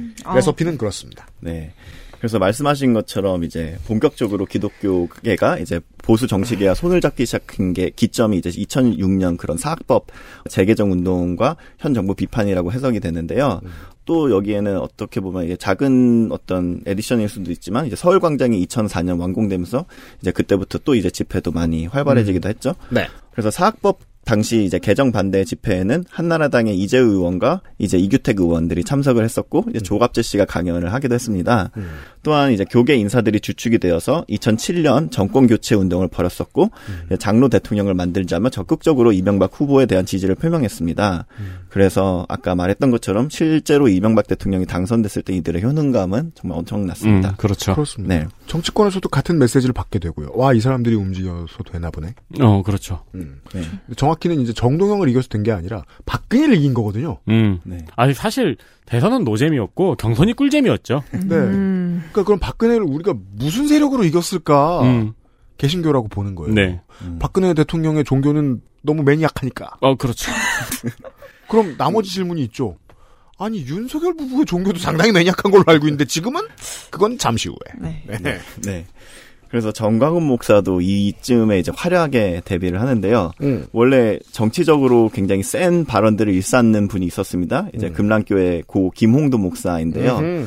이분 굉장히 극우적인 발언을 원래 이제 일삼던 분이었는데 이분의 지원 아래 금랑교회에서 부흥 집회를 많이 열게 됩니다. 음. 그래서 금랑교회에도 이제 신도 수가 굉장히 많잖아요. 그래서 이제 이때부터 전광훈 목사는 부흥 강사로서 굉장히 유명세를 떨치게 되고 맞아요. 특유의 막말로 굉장히 인기를 얻습니다. 네. 그래서 그 아이에스아이에스하고 그, 그 이슬람 국가하고 비교할 수밖에 없는 게 특히 주제가 여성으로 넘어오면 하는 말이 완전 똑같습니다. 어. 맞습니다. 네. 네. 그래서 이제 개인적으로도 이제 처음 전광훈이란 이름을 듣게 된 게 이제 이천오 년에 그 유명한 빤스 발언이었는데요. 네, 네. 어, 이제 뭐, 어, 뭐, 성도들은 이제 뭐, 목사가 빤스를 벗으라면 벗을 수 있어야 된다. 약간 음. 이런 말이었죠. 그래서 음. 굉장히 논란이 되면서 화제가 됐는데.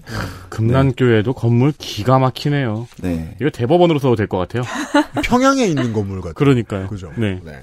굉장히 이런 센 발언들과 이런 것들이 사실 사람의 종교성을 굉장히 자극하는 것 같아요. 이제 확정적으로 뭘 말하면 사실 그런 것들이 어느 카타르시스를 주는 음. 것도 있고 그래서 막 그러니까 네. 말이에요.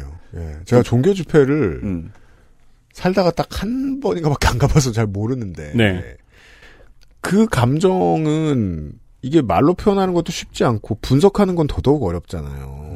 대체 무엇이 에피파니인 거지? 음. 개신교가 이야기하는? 근데 한번 뭔가 되게 나한테 온 것 같아. 음. 내가 막 방언도 야. 음.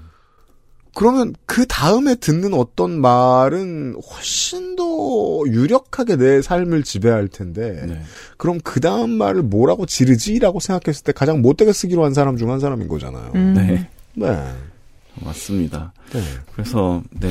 그런 식으로 이제 전광훈 목사는 이제 이때부터 점점점 세력을 키워가게 됐는데, 어쨌든 개신교 이제 보수 개신교에서 사회 참여도 활발해지면서 이런 활동으로 얻은 자신감으로 본격적으로 정치에 도전하게 됐는데요. 네. 전광훈 목사는 이제 이천팔 년 십팔 대 총선을 앞두고 기독사랑 실천당 창당에 참여합니다. 기사실당? 네. 십오 년 전입니다. 네. 십오 년 전인데, 이제 김중근 목사, 조용기 목사의 지시에 의해서 본인은 정당을 만들었다고 하는데요. 음. 당신과 같은 목회자들, 또 이제 장경둔 목사가 또 있습니다. 네. 장경, 대전의, 네. 네. 거의 주인이죠, 주인. 음. 전광훈 목사, 그리고 장경둔 목사, 당신네들은 이렇게 목회할 게 아니라 정말 나라를 위해서 정당을 만들어라. 이렇게 말했다고 하는데, 사실 그 진위 여부는 잘 모르겠고요. 뭐 고인이 이제 뭐 다시 네. 물어볼 수도 없습니다. 근데 사실 아까 사학법 이야기도 했고 네. 제가 이제 영업 영업에서 여기서 영업은 로비로도 해석을 할 수가 있죠. 네. 음. 근데 그렇게 해서 자기네 인물 중에 정치력이 있는 인물을 정치에 진출시키려고 하는 노력을 보면 사실 이거는 정당이 탄생한 역사를 굉장히 압축적으로 보여주고 있는 네. 과정이잖아요. 음. 네. 네. 그리고 이 기독사랑 실천당이 의외로 선전합니다. 그러게요. 네. 그래서 이 점 오 퍼센트의 지지를 얻었는데요. 무시무시하네요. 이게 사십오만 표인가 뭐 그랬다고 음. 하더라고요. 네. 네. 여기서 몇만 표 더 들어갔으면 원내 진입이죠. 네. 음. 삼 퍼센트가 딱 원내 진입인데 네. 이 점 오 퍼센트 해서 굉장히 아쉬워할 만하잖아요. 그래서 또 도전을 합니다. 그럼 또 도전하죠. 네. 네. 그래서 이천십이 년 십구 대 총선에서도 이제 전광훈 목사는 이제 기독자유민주당을 창당해서 도전을 했는데요. 음. 이때 이제 뭐 보수 개신교 매체에서는 뭐 지지율이 십 퍼센트, 십칠 퍼센트다 뭐 이렇게 보도를 했는데 결과는 이제 일 퍼센트대의 득표율이었어요. 그렇죠. 그, 그때 얻은 자신감을 가지고 한 가지를 못 배웠다는 거죠. 당시에는 제 기억이 맞다면 교회에서 꽤나 많이 홍보했었거든요. 되게 많은 교회에서. 네. 이번에 반드시 투표하시고. 네. 그리고 뒤에 이제 막 그 목사들 얼굴 띄워주고 막 그런 거 많이 했었어요. 네. 근데 그 다음번엔 안 했나 봐요. 무슨 얘기냐. 그 각 교회로 돈이 안 돌았다는 얘기 같습니다. 음. 얼른 느꼈을 때는. 음. 음. 네. 아무튼 그래서 이천십육 년에도 이제 도전을 하는데, 어, 이때는 조금 어떻게 보면 더 고무적이라고 할 수 있는 게, 네. 이제 아마 무한신안의 이제 이윤석 의원 더불어민주당 소속이었지만, 네. 이 의원이 이제 총선 전에 이제 기독자유당으로 당적을 바꿉니다. 네. 민주당 중진이, 네. 다선 의원이 기독자유당에 갔었습니다. 아마 이 선이었나? 그랬었던 것 같은데. 네. 네. 네.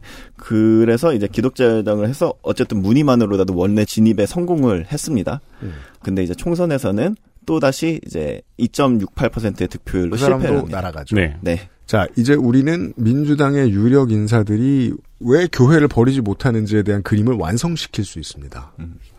호남 출신 사람들도 다 교회는 가거든요. 그럼요. 음. 음. 이게 나중에 큰 변수가 될 수 있어요. 아직까지는 그 뇌관이 터진 적이 없습니다. 우리나라 민주당의 대단한 점 중에 하나가 호남 민주당과 수도권 민주당은 정치인도 음. 지지자도 완전히 다르거든요. 근데 어떻게 한 집살림을 아직까지 합니다. 시도 몇 번 있었죠. 녹색 국민의당, 민생당, 음. 어, 정통민주당 어떻게 다 실패시킵니다. 네. 예. 음. 근데 저는 시도가 충분치 않았을 뿐이라고 생각해요. 믿음을 갖고 도전하는 사람이 있으면 극으로 호남에서 지역정당 성공시킬 수 있습니다. 가능성은 충분합니다. 그러니까 사실 공약법이 조금씩 조금씩 실패를 하고 있으면서도 그러면서 깨달아지는 게 있잖아요. 우리가 컨티뉴 하듯이. 그렇게 수도, 계속 네. 다양한 시도가 늘어나고 있어요. 음. 수도권의 흰손들은 이윤석이 왜 저러지라고 궁금해하다 말았습니다. 음. 이런 맥락이 있습니다. 근데 진짜 그 데이터 센트럴에도 그 말씀을 해주셨잖아요. 그러니까 호남 민주당은 굉장히 이제 성격이 너무 다르는데, 음. 그러니까 여기에는 또 이제 김중근 목사 아까 얘기를 했지만 굉장히 보수적인 네. 색채를 가진 이제 씨씨씨의 단체 목사인데 이분도 이제 전라도 출신이에요. 음. 그리고 전라도에 이분이 어떤 이름들이 갑자기 생각나는데 그 문, 문 전도사님이 계세요. 그러니까 어떤 여성분인데 음. 음. 그분이 이제 전라도 이제 무한 신안 쪽에 굉장히 어떤 기독교를 전도하는데 큰 역할을 했고, 네. 김중근 목사도 이제 그 전도사님의 영향을 받아서 이제 호남 쪽, 전남 쪽에는 이제 기독교 인구가 어마어마하다고 하더라고요. 음. 그래서 이제 어떤 그런 보수적인 신앙으로 인한 어떤 보수적인 그런 성향도 문준경 전도사님. 네, 맞아요. 문준경 음. 전도사님. 네. 그게 또 공략 포인트가 될 수도 있죠. 네. 네. 네. 그렇습니다.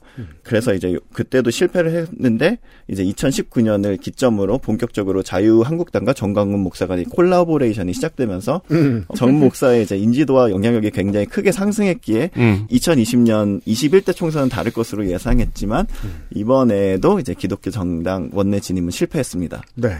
네. 자유한국당 X 전광훈 신발 같은 거 있었으면은 나중에 오르겠다. 어느 브랜드가 만드냐에 따라서. 음, 그렇죠. 네. 아무래도 빨간색이니까 슈프림도 같이. 그죠. 뭐 루이비통이 하면 꽤 팔리겠죠. 음, 그럴 수도 있겠네요.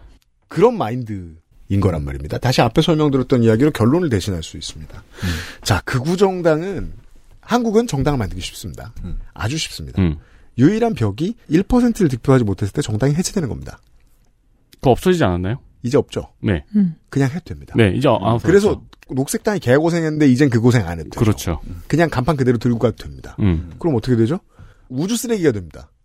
창당을 하고 망해요. 근데 음. 없어지지 않아요. 음. 그럼 영원히 남죠. 정말 우주 쓰레기네요. 음. 그게 웃긴 게 그 역사가 그래가지고 그 우주 쓰레기가 있잖아요. 음. 당과 당한 명부가 그대로 있는 거예요. 음. 탈당도 안 한 거예요. 왜냐면 음. 내가 가입된지도 모른 그 십육 년 전 쇼핑몰 같은 거니까. 아, 네. 음. 그래서 그 명부를 가지고 다른 극우 정당이 이, 이 명부가 모자라면 그 당을 흡수하고 흡수하는 식으로 주변에 이제 시체를 잡아먹으면서 크는 정당들이 또 생겨요. 그래서 대한민 그래서 이제 우리 선거 방송을 듣지 않는 이상 알 수 없는 우리나라의 선거 역, 그 정당 역사. 개혁 국민 정당이 왜 극우가 되었는가를. 어, 그러니까요. 네. 음. 처음에 유시민이 만들었는데 그렇게 왜 잡아, 극우가 된다. 명부가 잡아먹히다 거기까지 가는 거예요. 어, 그런 생태계가 있군요. 예.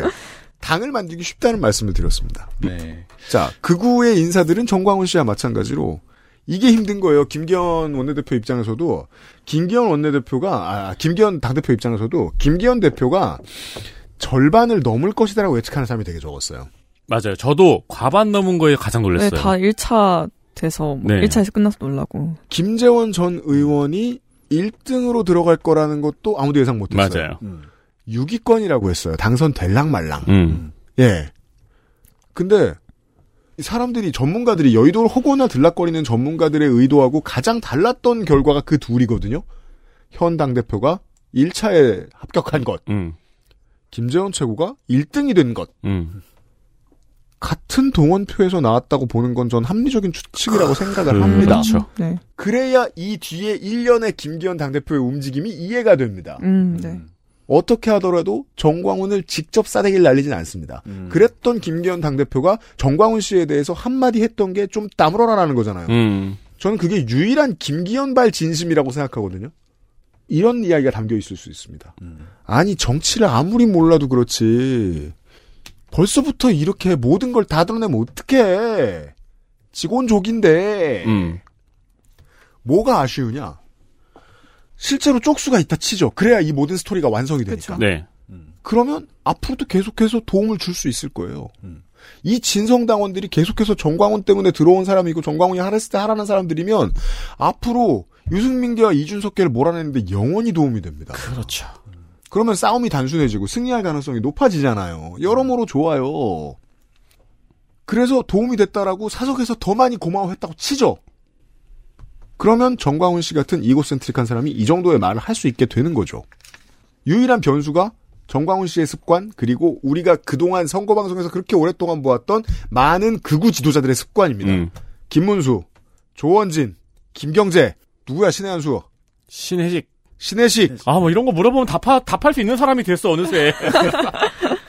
이 사람들이 신났을 때 어마어마하게 말실수를 합니다. 그렇죠. 조직 관리가 안 되는 말들을 자꾸 합니다. 네. 지지자들은 좋아하는데 조직이 와야 되는 말들을 자꾸 해요. 김기현 당대표는 그게 싫은 거예요.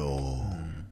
전광훈 목사 같은 경우에도 전권을 가져와라라든가 음. 뭐 옛날에 자기가 추대한 대통령 후보와 싸웠던 이유는 이제 선거 비용을 전부 다, 다 자기 통장으로 이체시켜라.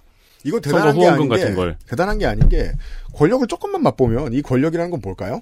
대학교 동아리 대학교 동아리 잡아먹는 사람들 가끔 있는데. 아, 맞아요. 예. 기독교 동아리에 많던데. 네. 막, 과 학생회, 막, 직장인 동호회 모임, 음. 막, 운영자. 그런 별거 아닌 권력. 네. 또, 쥐었을 때 미치는 사람들 얼마든지 나오잖아요. 아, 그렇죠. 맞아있죠. 예. 극우든 극자든 어디에 가도 정치적으로 권력을 자기 소화 능력 이상으로 집어넣었을 때 미치는 사람들은 많이 있어요. 맞아요. 자전거 동호회도 있어요. 그래서 손가비하고 제가 아쉬워했던 거예요. 저 미친 사람들은 주로 쉽게 미치고 권력을 소화 못하는 사람은 왜 자꾸 극우에서 나오나. 음. 성가비는 번듯한 극우 정당이 대한민국을 나아주길 바랬는데 나오면 언제나 대표의 이것 때문에 무너졌습니다. 음. 그 근거는 어디서 알 수 있죠? 당이 좀 커졌다 싶으면 싸우고 갈라져요. 음. 이름 두 개씩 넣어보세요. 다 싸우는 적 나와요. 음. 이 중에 이름들 중에. 그렇네. 변희재 씨 왜 이렇게 된 거죠? 왜 갑자기 민주당 스피커가 된 거죠? 이 모든 사람하고 싸웠기 때문에. 음, 맞아요. 예. 조원진 씨랑 전광훈 씨도 팬데믹 때문에 헤어졌습니다. 김문수 씨가 누구 때문에 헤어졌는지 잘 모르겠습니다. 기독민주당에 들어갔다가. 근데 자기 권력을 나누는데 되게 아마추어. 그러니까 어려운 얘기 아니에요. 그냥 인간적으로 어설픈 사람들입니다. 음. 그 사람들을 데리고 정치 못하거든요. 그렇죠. 아무리 표가 많이 돼도 정치 못하거든요. 프로인 김기현은 그게 걱정되는 겁니다. 그래서 음. 사실 손절 타이밍을 재야 되는 거예요. 음. 큰 파워를 갖고 있으니까 좋은 타이밍에 손절을 해야 되는 건데 여러 번 실패를 한 거죠, 지금까지. 그렇죠. 그리고 정치인 김기현의 입장에서 보수 정당의 당대표 입장에서 가장 불안할 건 이거겠죠. 저 교회 사람들이 얼마나 무서운지 저 대통령실의 신참 검사들은 모른다. 아... 저 대통령들의 신참 검사들이 얼마나 겁이 없는지 저 교회 사람들은 모른다. 아... 이 두 세력은 당연히 원하는 게 달라요. 제가 음. 어떻게 말했죠? 다들 지 사람들 공천 꽂고 싶을 거라고. 그렇죠. 그렇죠. 음. 아마도 이 교회 사람들은 원래 잘하는 장사를 할 테니까 공천 장사를 할 것이고 황경영 음. 씨가 하는 것처럼. 뭐 이 사람들은 좀 더 큰 그림이 있을지 뭐 알 수 없습니다. 음. 김태호 같은 사람을 집어넣고 싶어 할지. 검사들을 마구 집어넣고 싶죠. 그러면 그 검사들은 김현장이 자꾸 이야기해주는 기업들의 심부름거리를 가나름 안고 국회로 들어오려고 하겠죠. 음. 그 두 세력이 이제 공천권을 가지고 싸워야 되는 거예요. 음. 그럼 우린 누구 편을 들어야 하지? 그 전쟁 한가운데에 김기현 당대표가 있는 겁니다. 네. 그 진심에서 터져나오는 한마디가 입을 다물라는 얘기겠죠. 예. 그렇잖아도 머리 아프니까. 예. 네. 그 전처럼 표역할만 해주세요. 왜냐하면 어제 기자회견할 때 이하이 씨가 전광훈 씨가 한 말 중에 가장 안 무서운 말이 뭐죠? 창당하겠다. 네. 그럼 좋지 얼, 왜. 얼씨구나죠. 음. 네. 그럼 자기들 당대표로 만들어준 다음에 그 세계를 다 빠져나간 그만큼 좋은 게 없어요. 그렇죠. 정치인 입장에서는 빚 갚는 게 제일 힘든데. 그래서 지금 저희 녹음 기준으로는 두 시간 전, 네. 방송 기준으로는 이틀 전에 나온 기사인데 국민의힘에서 전광훈 추천 단원에 대한 자격심사를 강화하겠다고 밝혔거든요. 어. 구백팔십일 명이라고 숫자를 파악을 한 다음에. 네. 네, 그래서 이제 전광훈 당에 있고 국민의힘에도 정당 가입을 한 사람을 걸러내겠다. 이제 그 세력을 빼보겠다는 시도를 하겠다고 지금 마음을 먹은 거죠. 남은 질문은 이겁니다.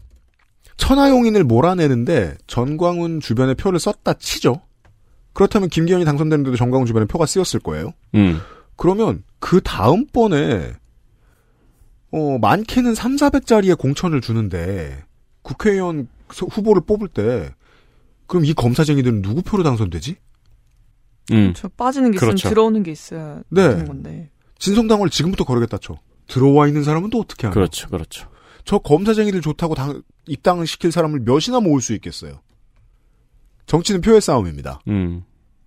아직까진 대통령실이 불리합니다. 전광훈에 그렇죠. 비해. 제가 보기엔 음. 그렇습니다. 그렇네요. 후보가 네. 누군지는 모르지만 일단 당보고 찍을 사람들이 필요한데. 네. 네. 음. 전광훈 세력은 오너 리스크만 안 생기면 훨씬 유리할 거라는 생각이 듭니다. 음. 네. 일 년 사이에 많은 변수가 있겠네요. 그렇습니다. 네. 하늘 아래에서 두 명, 저랑 성가비만 좋아하는 극우 이야기로 꾸며본. 저도 너, 매우 좋아해요. 네. 네. 이번 주에 애증의 정치클럽이었습니다. 이 멤버들에게 네. 아, 한동안 올해 안에는 극우 얘기 또 안 하도록 최대한. 하게 될 것 같은 기분이 들어요. 그렇습니다. 왜냐면은 아니, 진짜 불안한 게 전광훈 목사 처음 대두됐을 때 빤스 목사라고 알고 있었잖아요. 네. 네. 알고 있는 사람이었어요 원래. 음. 별 다 튀어나오네 싶었거든요. 아, 네, 그렇죠. 음. 네. 음. 네. 근데 지금 이게 뭐예요? 그러니까요. 대땡밥 시대. 그러니까요. 제가 그렇게 얘기했잖아요. 이천십팔 년 초에 타케민 교수가 청와대 의전비서관으로 들어갔을 때 자격 논란이 상당히 있었어요. 음. 제가 그렇게 얘기했죠. 실제로 내가 봐도 자격이 없다. 그렇지만 요란한 빈수레라는 이유로 자를 순 없다. 음. 라고 제가 그렇게 얘기했던 게 기억이 납니다. 요란한 빈수레에다가 시대 정신에도 잘 맞지 않는 사람이었습니다. 아, 그쵸. 그때 논란됐던. 제가 봐도 그래요. 네. 제가 실제로 겪었어도 그랬고요. 근데, 이천이십삼 년이 되니까, 하늘 위에 신선처럼 보이죠. 어. 그, 이천십칠 년 기준의 미자격자가. 음. 네, 이게 에디터가 방금 말한 어, 대땡밥 시대의 증거가 되겠습니다. 그러니까요. 그러네요. 네. 네. 네. 현상금이 점점 올라가는 느낌이잖아요. 이미 한 이억 배는 돼 보여요. 네. More wanted. 오, 그러니까. 한 사백 배를 시작해가지고. 너무, 너무 씁쓸해지네요. 네. 애증의 정치 클럽과 이번 주에 극우 이야기를 했고요. 내일 이 시간에 청취자 여러분들을 위로해드리기 위해서 이십삼 년 기준 전 세계 정가의 최고 또라이는 미국에서 찾았습니다. 네. 네. 그 이야기를 나성인과 해보도록 하겠습니다. 애증의 정치 클럽은 오월에 다시 만나겠고요. 저는 내일 이 시간에 나성통신으로 돌아오겠습니다. 윤세민 에디터와 유승균 피디였습니다. 애증의 정치 클럽 멤버들과 함께 물러가죠. 감사합니다. 감사합니다. 감사합니다. 감사합니다. 엑스에스에프엠입니다. I, D, W, K